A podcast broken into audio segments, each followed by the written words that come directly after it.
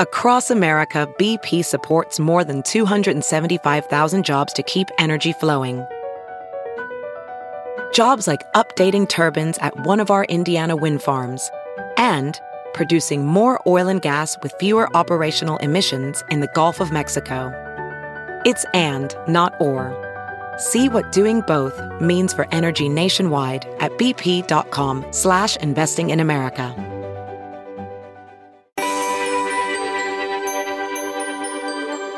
Climate science and threats from climate change have been hot topics of conversation among the public as well as business and political leaders. But there seems to be a disparity in how climate scientists view what's causing this change and how the public understands and feels about the issue. This ultimately hampers efforts to improve the scientific field around climate and to develop effective solutions and policies to mitigate the risk. Our guest today is working to bridge that gap in understanding. Uh, Dr. Kerry Emanuel is the author of Climate Science and Climate Risk, a primer. We'll discuss what the motivation was for authoring this book on climate science, as well as what he learned in the process and how we can help promote understanding of climate science and how it's affecting the world. Uh, Kerry, thank you for joining us on the Weather Geeks podcast. My pleasure. Well, you know, it's always an honor, first of all, for me to talk to Kerry Emanuel. He's truly one of the legends in our field of atmospheric sciences. And so, uh, if you are a listener to the Weather Geeks podcast and aren't as familiar with Dr. Emmanuel, Emanuel, and I suspect you may be, let me just sort of affirm for you that we're talking to one of the giants in the field right now. And so, it's an honor to have him on the podcast. I have to answer this question, even though you are one of the most eminent scholars in our field. It's the question we ask every Weather Geeks podcast guest How'd you get into weather? How, what what was your interest? How what got you started? Was it something as a kid, as an experience, a storm? Oh, I was a weather geek, a, a thorough weather geek, like a lot of the listeners. And uh, according to my older brother, who's seven years older than than I am, I was uh, even when I was uh, a, a toddler, one or two, if there was a thunderstorm, I would crawl over to the window and just look at it so I guess I got a very early start on that. I was always fascinated with it, and then later became interested in math and physics, and found out that you could combine those interests. Yeah, so I, I, think your story is so consistent with all of us that consider ourselves and embrace the term weather geeks. I mean, for me, it was my sixth grade science project and making weather instruments and saying, "Can I predict weather for my little town in Canton, Georgia?" Uh, let me give you a little bit of background on who Dr. Emanuel is. Um, he has his degree in Earth and Planetary Sciences uh, from MIT, a PhD in meteorology from MIT. Uh, he spent some time at the Atmospheric Sciences Department at UCLA uh, in the late 70s and 80, early 80s, and has been at MIT since, I believe, if that's correct, if I'm reading this correctly, uh, Department of Earth, Atmosphere, and Planetary Sciences, where he's a professor, and he also has directed the Center for Meteorology and Physical Oceanography and chaired the program in Atmosphere, Oceans, and Climate. He's also the co founder of the MIT Lorenz Center, which is a climate think tank which fosters creative approaches to learning how climate works. And before we leave that, and I, I kind of head off down into our discussion, could you just give the listeners a little 101 of the significance of who Lorenz is? Because I think many of us certainly know who he is, but many Weather podcast listeners may not. Well, I um, regard Ed Lorenz, who I knew quite well. Uh, was a colleague of mine, as as the uh, father of the third great scientific revolution of the 20th century, behind general relativity and quantum physics. Um, he uh, really was the originator of the idea that actual physical systems could be formally indistinguishable from systems which are not deterministic. That's a lot of words, but what it means is that there are systems, and we think the weather is one of them, that in principle, in principle, cannot be predicted beyond some finite time horizon, which for the atmosphere we think is around two weeks. It doesn't matter how good the models get, how perfectly we observe the system, there's an upper limit. And so it's actually also an important piece of philosophy. So I can't overstate the significance of Lorenz's uh, contribution there. Yeah, I, I, agree. And in fact, such a significant contribution at the AMS, the American Meteorological Society. Uh, named one of its top awards in his honor, particularly for those um, because uh, we we know sort of his sort of framing and landmark thoughts in our field, but he was also an ex- excellent instructor. And also, if you know anything about sort of the notion of chaos and sort of this idea of butterfly flapping his wings, uh, if you've talked about that and thought about it, you didn't realize that you were talking about things that Dr. Lorenz uh, mentioned. Marshall, let me add one one thing about please, Lorenz that most people don't know is he was a weather geek. Yes, he really was. Uh, I would I would be sitting in my office and I would. He was a very quiet, shy man. So sometimes I would just sense that he was behind me, and I'd turn around. And there he was. He says, "Harry, have you seen that 500 millibar trough today?" And he'd come, and we'd have a long discussion. He he was always from a child also very interested in the weather. That that's so fascinating to me because again, I have this sort of image of Professor Lorenz or Dr. Lorenz in some regard, but it's affirming to know that uh, uh, had this podcast existed in that time, he might have been interested in coming on Weather Geeks too. So, uh, getting sure back to you, uh, you know, you talked about the things that kind of got you into this, and it's sort of from an early age. Um, as you moved on in your sort of career, maybe as a young student and so forth, uh, even though you kind of went into math and physics and other areas, was there always some weather phenomena or process that really sort of stuck out stuck out to you as sort of motivating some of your interest, or you were you more of a generalist? Well, I think there were phenomena that I was particularly interested in. I had an early fascination with tornadoes, and um, right out of uh, graduate school, I spent a um, half a year in uh, in Norman, Oklahoma, with the University of Oklahoma, and um, filming actual tornadoes uh, with the great tornado chaser uh, Howie Bluestein, who was a friend and colleague of mine at MIT. And so I really got my uh, I got my fill of severe storms and uh, tornadoes that way. But um, I never really did much research in that area, and I went on more into tropical meteorology after that. Yeah, I was going to say, at least as I was coming along in the late 80s, early 90s, as a young student, graduate student at Florida State, I, I, knew of your work in tropical meteorology most, and uh, I, we're not going to talk as much about that today in this particular uh, podcast.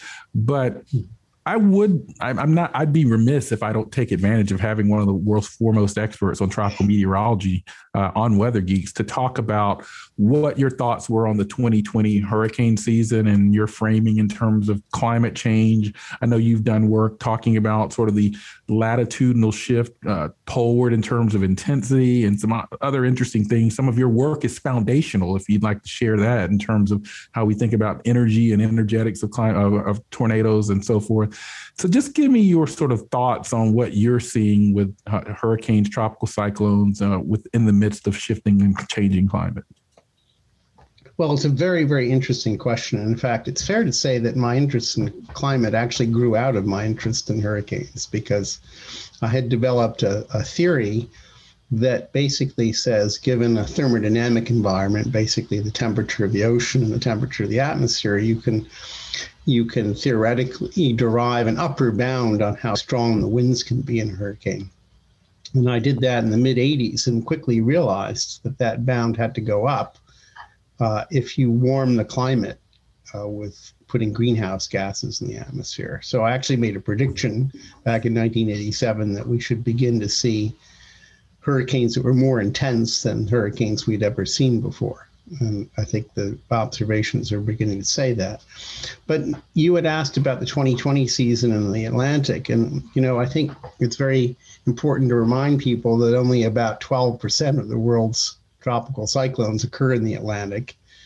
Uh, and the Atlantic is a very special place. And there's no question that almost every metric of hurricanes, frequency, intensity, and so forth, has risen in the Atlantic since the 1980s. But this is an important but.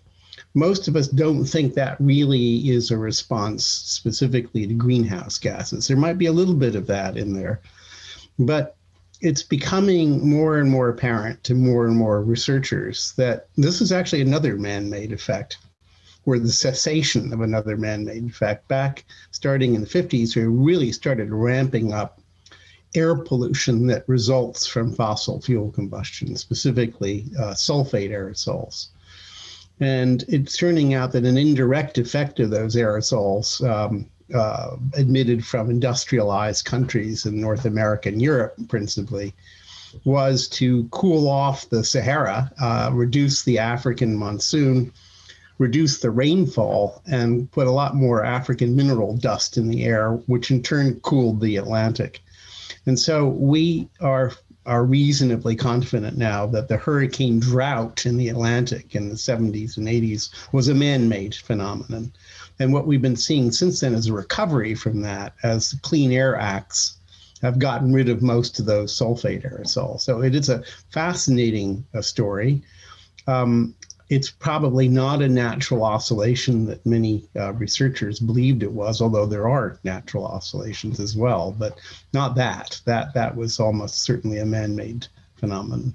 Yeah, that, that's really interesting because I remember after the 2005 hurricane season, and that certainly that was a very active season. Uh, the only other season other than 2020 where we made it into the Greek alphabet for naming, there was this big debate at all the conferences, AMS and AGU. Uh, the is it the Atlantic multi-decadal oscillation? Is it climate change? Is it both? And so it's really interesting to see that over time in the last uh, decade or so, uh, the science started to clarify this aerosol effect, which is something I think many Weather Geeks podcast listeners may not realize. We hear a lot of talk about greenhouse gases and methane and carbon carbon dioxide, but aerosols are a very important part of our climate system as well.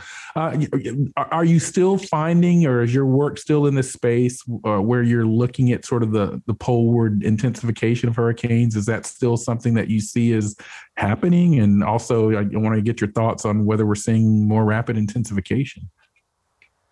Well, it's a very uh, good uh, point. Um, as far as the poleward migration, that I would I would credit Jim Kossin, my my colleague at Wisconsin, for for really leading that work. I helped a little bit with it, but that's really his work, and I think um, it's it's being tested by others, and it's it's proving to be fairly robust. The latitudes at which tropical cyclones reach their peak intensity seems to be uh, increasing in both hemispheres.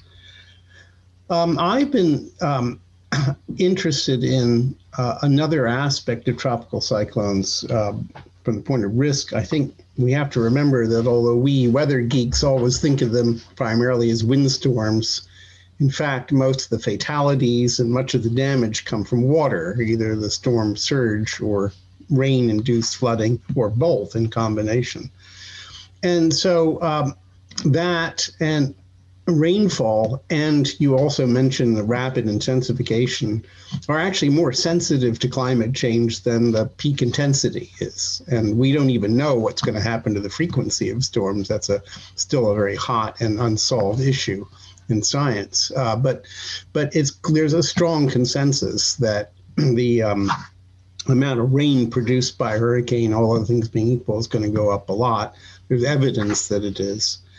Uh, sea levels rising, which makes the storm surge uh, more dangerous and more common, um, and of course the change in the storms themselves. So uh, we are beginning to see signs in the data, as predicted, that rapid intensification is becoming more frequent, and this is going to uh, one of the interesting questions is is this actually going to start decreasing the skill of hurricane forecasts having nothing to do with anything going on with observations or forecasters but just the climate change itself may make hurricanes harder to predict? Uh, and then there's the rain and we're very very uh, worried about that.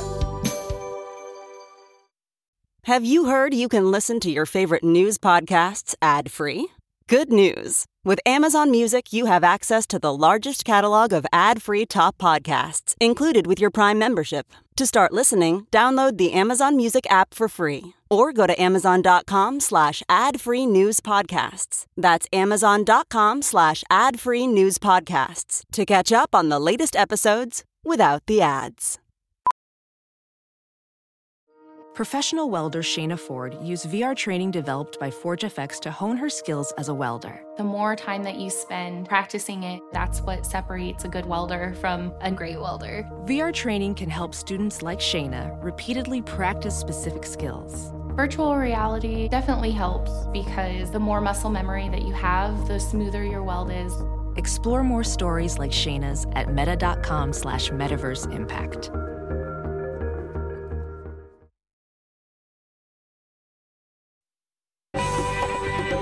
And we are back on the Weather Geeks podcast. I'm Dr. Marshall Shepard from the University of Georgia, and I'm speaking with Professor Kerry Emanuel from MIT, one of the foremost experts in weather and climate in the world. And so uh, this is a special show. I, I kind of put sort of a gold star on certain guests. Uh, not that most all guests are, are not equally important. We, they are, and I value every one. Uh, but, but this, this is a certifiable legend in our field. So it's an honor to talk to him. And I want to talk to you now, um, Dr. Emanuel. I know him as Kerry, I'm a colleague, uh, about your new book, Climate Science and Science Risk, a primer. So give give the listeners a, an overview of this book. What, why'd you write it, and what was your goal? Well, actually, it's more of a pamphlet than a book. It's never actually been published as a, as a book, but I'll tell you why I wrote it. Um, I had been doing some work uh, with a colleague of mine in the business uh, world um, uh, who works out of New York and is very interested in things like carbon taxes and so forth. And he said to me once, you know, Kerry, I have a lot of sort of ed- well educated business colleagues who aren't scientists really, but they're smart people and they really would like to know about the science, but they don't know where to turn. There's the IPCC reports, which are excellent, but they're very, very large and voluminous, and they have a fairly narrow purpose. But well, what about just a, so he actually asked if I would write such a thing, and I said, well, that sounds like an interesting challenge, and I did. And um, it's uh, he was generous. I mean, we just originally published it as a printed pamphlet he could hand out to his associates and uh, he graciously allowed us to just post it, uh, which I do on my website, so anybody can download it and read it. And it's just that it's a it's an overview of the science of climate change. It just tries to lay out the basic principles. And we now have a web-based primer. I don't know if you've seen it, uh, but it's I have not. It, it, uh, it's it's climate.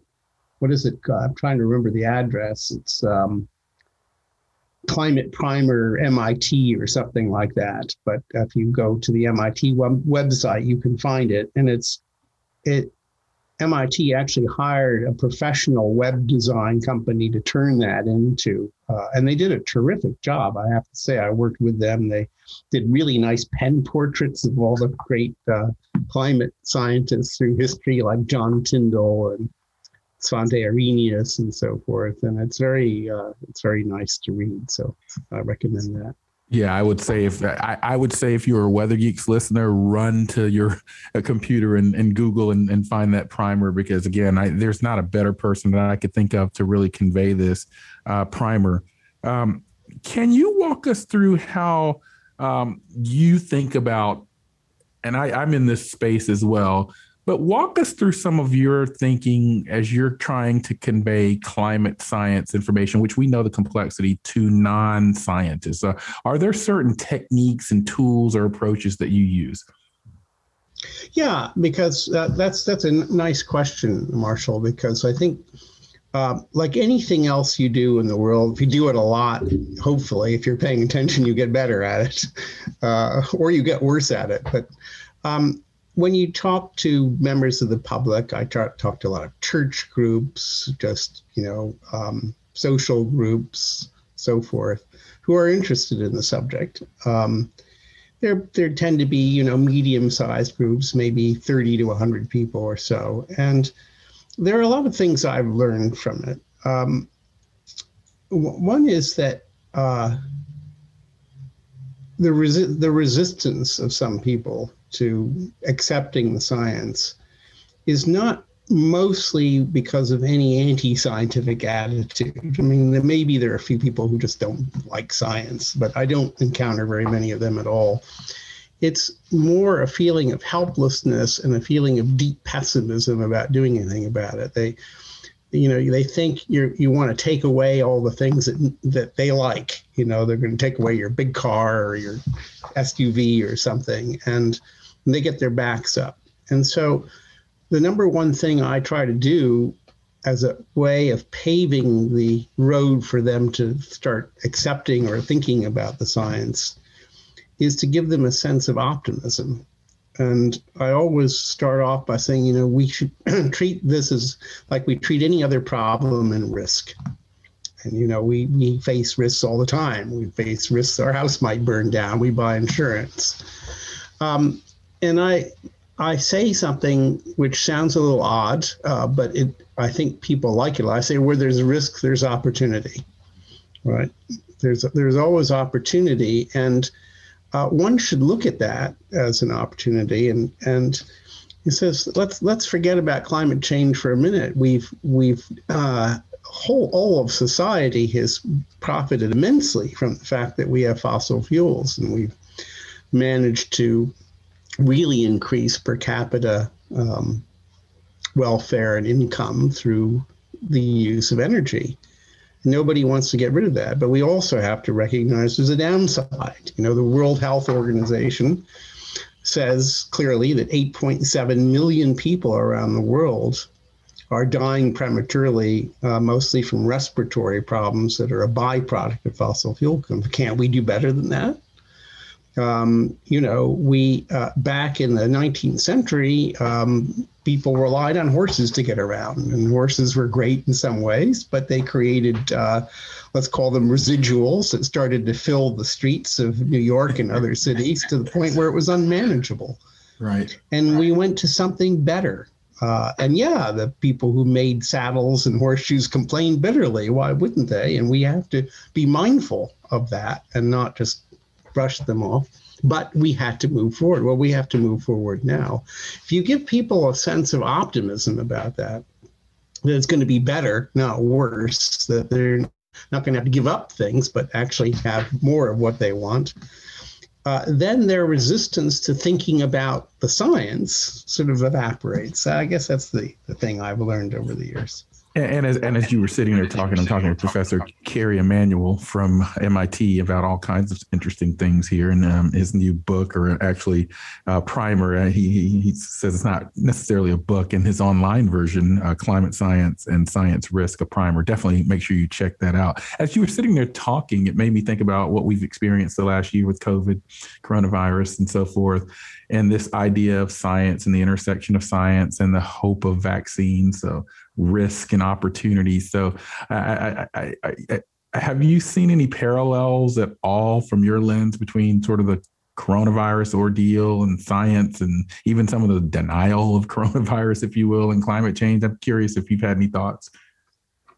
Oh yes, I mean it's hard not to think about that uh, because there are are these things. First of all, I, I think you must agree with me on this. It's absolutely miraculous that science has advanced to the point that it could produce a vaccine in under a year. I mean, people who study these things, it used to take 10 years to do that. And so I think the uh, people who work in pharmaceuticals are the real heroes behind them. They're scientists, right? And uh, if it had not been, as David Baltimore uh, put it very nicely, if it had not been for pure curiosity driven research, done in the 1970s and 1980s, we wouldn't be in a position to have developed a vaccine so quickly. But I want to say one other thing about that. There is a difference, okay? The difference is that as soon as this coronavirus really started to become prevalent, every rational human being started to think, oh my God, am I going to get this? And, and am I going to die and uh, or be very sick? It was very personal. It's a personal risk. It's a threat that threatens you personally immediately. Now, climate change is much more abstract, or at least the way we climate scientists tend to present it, it's much more abstract. Oh my God, the temperature of the planet's going to go up three degrees. Well, you can't blame people for shrugging their shoulders and say, so what? Which are we're three degrees warmer. Right. Speaking to you from Maine, I, I, could certainly use it to be a little warmer up here. But um, we're not, we haven't been very good at translating climate change down to personal risk. And I'm involved in an effort by a terrific nonprofit organization called First Street um, out of Brooklyn, New York, that is trying to do this in a big way, is to reduce it or bring it down to the personal level by showing people what it's doing to their property values. So basically, what they've done remarkably is to quanti- quantify flood risk for every single piece of private property in the entire continental United States. Can you imagine the work involved in that? not only the current flood risk, but how it's projected to change over time.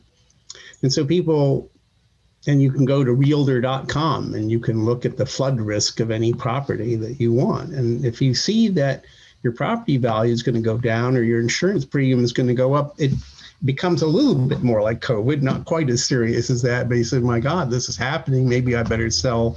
Maybe I better tell my congressman that I'd like them to do something about climate change. Ophthalmologist Dr. Strauss has seen firsthand how the metaverse is helping surgeons practice the procedures to treat cataracts. Cataracts are the primary cause of avoidable blindness. He works with a virtual reality training platform developed by Fundamental VR and Orbis International to help surgeons develop the muscle memory they need. The result? More confident, capable surgeons. And even more importantly, patients who can see. Explore more stories like Dr. Strauss's at meta.com slash metaverse impact. As you write your life story, you're far from finished. Are you looking to close the book on your job? Maybe turn a page in your career? Be continued at the Georgetown University School of Continuing Studies. Our professional master's degrees and certificates are designed to meet you where you are and take you where you want to go. At Georgetown SCS, the learning never stops, and neither do you. Write your next chapter be continued at scs.georgetown.edu slash podcast. And we are back on the Weather Geeks podcast. I'm speaking with Kerry Emanuel. I'm Dr. Marshall Shepard from the University of Georgia. Now, in this last segment, I, I want to just kind of go all over the place with you. Are there any things that you haven't explored in the world of weather and climate or atmospheric sciences that you've kind of wanted to, but just haven't gotten around to it? Oh, all kinds of things. thank, thank God. I mean, it's it's never a boring moment. I mean, I've always been fascinated by the phenomenon of atmospheric blocking, and I've never really done any research in that. But why is it that the weather gets stuck into patterns? You know, last uh, last winter, for example, um, up here in Maine, there was one uh, cyclone center right after another that went through the Gulf of Maine. Just an unbelievable number uh, compared to other years. It's not that there were more cyclones in the on the planet or in the northern hemisphere, since they all happened to come come here. So it was a, an example of a pattern that got locked into place, and we call that blocking. And I don't understand it. I don't any know anyone who scientist who claims to understand it. I'm sure there's a lot of literature on it, but that's just one of many things I'd love to try to, to look into. But well, it's, it's interesting that you talk about that because I, I know there's been some debate in recent years about the Arctic amplification and whether that's causing these sort of higher amplitude jet stream patterns that perhaps lead to more uh, deeper sort of low pressure systems, if you will, but also sort of more resilient ridges, if you will, as well. Do you do you have a because I know there's some controversy about that. You know, Jennifer Francis yeah. and her work, and then there are people like, no, that's not happening at all. What, are, you have an opinion on that?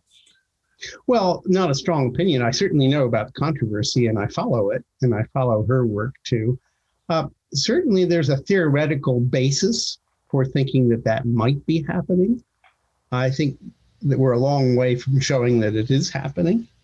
Uh, but there's it, it, raises a bunch of very interesting issues about dynamics. That is, if you have a climate change that serves to concentrate, more concentrate the jet stream in some sense, does that make it more susceptible to to very long wave disturbances that evolve slowly and maybe less susceptible to the short wave? All of those are really open research questions. There's another thing, though, that fascinates me, and that is um, maybe because I live in the Northeast, is cold air. Now, that might sound very strange. But, you know, we have these Arctic air outbreaks once in a while where it gets very, very cold. And if you go to map discussions, it's all about the dynamics. It's all about whether you know the dynamics arrange themselves so the cold air comes out of Canada in our case, and there's sort of an assumption that there's an infinite reservoir of cold air in Canada, but there isn't. If you look at soundings and things, uh, it's almost always cold in the winter near the surface, but up deeper in the atmosphere, deep Arctic air isn't always there. It has to form. And if you actually look at radiation physics, it's not obvious at all that you can develop deep cold air from ordinary radiation physics. And there's a famous paper by your Georgia colleague, Judy Curry, from the early 80s, which says you really need to have ice crystals in the air to do that. So I think this is a relatively unexplored area in meteorology. Is it goes back to the Norwegians. The Norwegians were very interested in dynamics, but they also recognized that air mass formation was an important concept, and air mass formation has gone the way of argyle socks in our field. I think it needs to come. It needs to come back, especially with respect to cold, uh, cold air, deep cold air. Yeah. Yeah, and that's an interesting thought because actually, you know, I, I write a, a periodic uh, column for Forbes magazine on weather and climate topics, and I just got an email or a message in Twitter from someone asking me to write a piece on sudden stratospheric warming. Um, it's not exactly what you were just talking about, but there was all of this discussion about the sudden stratospheric warming and the weakening of the polar vortex, allowing breaches and so forth, and cold air intrusion, which was related to the Texas event that we experienced recently. And so it really brings to light. I think people do think sort of dynamics is very important, but there are all of these sort of thermodynamic and radiative effects as well. And that's why we as meteorologists, for those of you that are listening and that are younger, in those meteorology and atmospheric sciences programs like mine at the University of Georgia or at MIT, you get a heavy dose of thermodynamics and atmospheric physics. I'll be teaching an atmospheric physics class next spring. Um, you know, this has really been a fascinating discussion as we draw to a close. I just wanted to kind of kind of peek into the Kerry Emanuel window. What what kind of research projects are your your group uh, working on these days? Well, so I have a, a, student working very much on this connection between European sulfate aerosols, uh, Sahelian drought, and Atlantic hurricane droughts. I have another student uh, who's very interested in equatorial waves and trying to figure out the physics of their propagation in the upper stratosphere. Another student working on secondary eye walls and hurricanes, and a student who's trying valiantly to understand how you flux heat and momentum through an ocean surface at 150 knots of wind when you no longer have an ocean surface, but an emulsion of bubble-filled water and spray-filled air. Uh, so they're they're doing hard they're doing hard problems. They're all yeah. great students and yeah yeah i have to admit yeah as a, as a professor at university we shout out to all graduate students i know we have a lot of graduate students that listen to this and i just want on on behalf of all of us that are advisors and mentors and professors just thank the graduate students for their hard work in advancing research um, I, I think oftentimes uh, people don't realize how much of the important work and papers and new findings come from work that emerges from graduate students. So shout out to all graduate students. Uh, Kerry, are are you on social media or have any websites that you can point people to? Oh well, I'm really bad at that. I'm sorry, I'm not on Facebook. I was on at the request of my son for a while, but then the Facebook page started sending random emails to people, yes. uh, not nice emails. That wasn't me. Oh, sure, sure. Thought, well, I have to shut this down. And I've never been on Twitter, uh, but of course I have a, a homepage at MIT and all kinds of things on it that might be of interest, like our, you know, routine hurricane intensity forecast that we've been doing for about 20 years are on there. Um, so obviously, I invite people who are interested to visit that page, but I'm not I'm not big on social media. I'm afraid. Absolutely. Well, definitely. I mean, I'm sure if you just Google Kerry with a K, Emanuel, and you can you can find that website because there are there are some really interesting things on there. Now, before we get out of here, I've got to do something that we do every podcast. It's called our Geek of the Week. We like to highlight a scientist superstar, a great geologist, or a weather weenie at the end of every podcast. This episode's Geek of the Week is Joseph Trujillo Falcone. He's a graduate research assistant at the Storm Prediction Center in Norman, Oklahoma. Given his location, it's no surprise that his favorite type of weather phenomena are tornadoes, with his most memorable being the Moore, Oklahoma tornadoes of 2013. Joseph is currently focusing his research on creating translation frameworks and expanding resources for Spanish speaking communities in the United States. If you or someone else you know is deserving of being the Geek of the Week, be sure to check out our social media pages. Uh, Kerry Emanuel, it's been such an honor to have you on the Weather Geeks podcast. Thank you so much for joining us. Thank you, Marshall. Always great to see you. Same, likewise. I'm Dr. Marshall Shepard from the University of Georgia, and we'll see you next time on Weather Geeks.